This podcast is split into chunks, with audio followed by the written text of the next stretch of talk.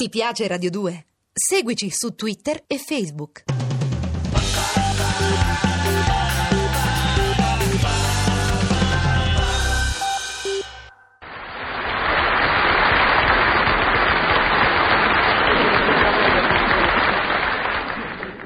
Buongiorno. Per il mio corso accelerato di tipologia contemporanea vi presenterò oggi il pignolo.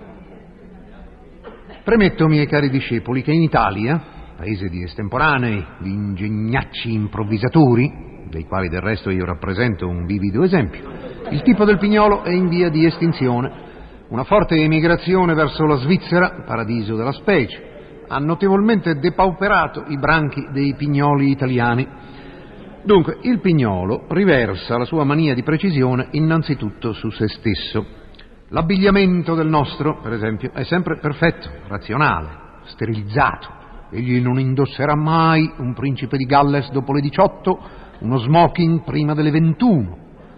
Così come non abbinerà mai pedalini giallo paglierino con pantaloni verde bottiglia, cosa che per noi comuni mortali è abbastanza usuale. Eh, il pignolo non manca di farcelo notare, meglio se in pubblico, facendoci diventare rossi di vergogna e aggravando la situazione così, poiché verde bottiglia e giallo paglierino sul rosso stanno ancora peggio. Dal pignolo non accettate passaggi in macchina. Egli nutre un amore sviscerato per la propria automobile, che lava personalmente ogni 24 ore, con la stessa amorevolezza con cui si fa il bagnetto al bebè. Essendo costretti a salire sul suo mezzo, è probabile che vi imponga le pianelle. Assecondatelo. Rifiutate, al contrario, l'eventuale offerta di una sigaretta. Perché? Eh, perché sareste obbligati a depositare la cenere nel palmo della mano, tenuto a mo' di coppetta, e in talune circostanze a spegnere la cicca sulla mano medesima, caso già approfondito dallo studio tipologico del Marchese de Sade. Prima regola del pignolo è conoscere i regolamenti di tutto. Egli sa, per esempio, che potete non consegnare il biglietto al controllore del treno se questi non calza i guanti bianchi.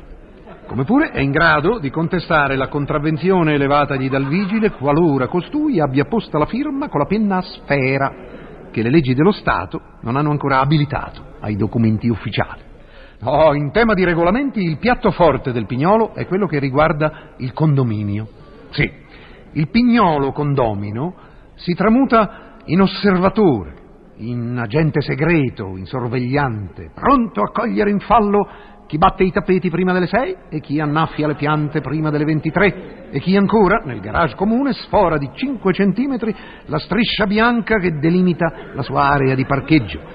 Io conosco un pignolo che sull'albero nel cortile della palazzina ha fatto apporre una targa, riservato ai cani del condominio.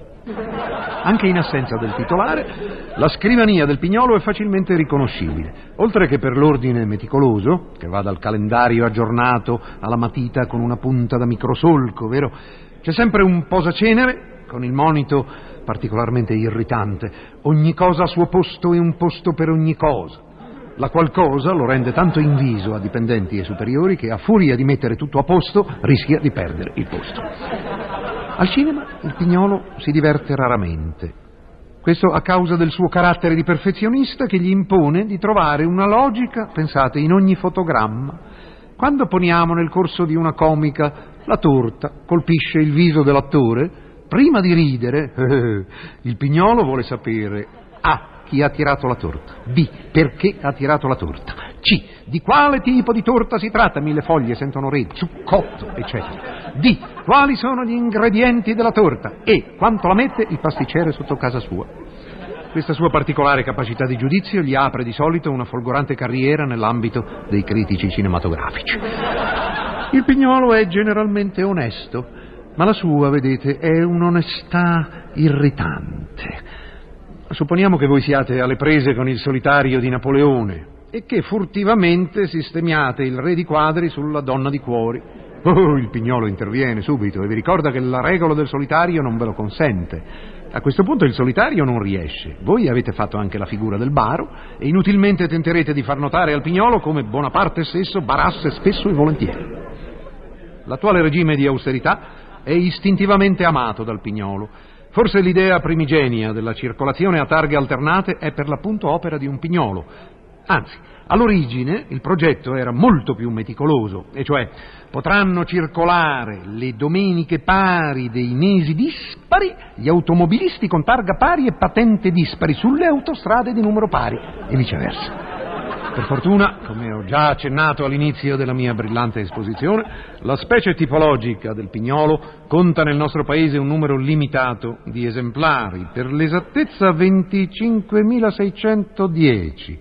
No, aspettate, forse, no, 25.611. No, a me pare proprio 25.610, ma non vorrei che la mancanza di precisione inficiasse la mia dissertazione. Meglio, meglio consultare l'annuario. Eh? Come? Eh? Ah, sì, mi fanno segno che qualora proseguissi in questo meticoloso conteggio, il numero dei pignoli salirebbe di un'unità. La onde, a questo punto, Vittorio Gassman, sociologo e tipologo di Vaglia, vi augura buona domenica, vi dà appuntamento al prossimo tipo e vi propone come commiato questo breve dialoghetto di Fitzgerald. Non mi dispiacerebbe affatto rubarti la ragazza. Ah, io te la darei volentieri, ma il fatto è, vedi, che fa parte di una collezione.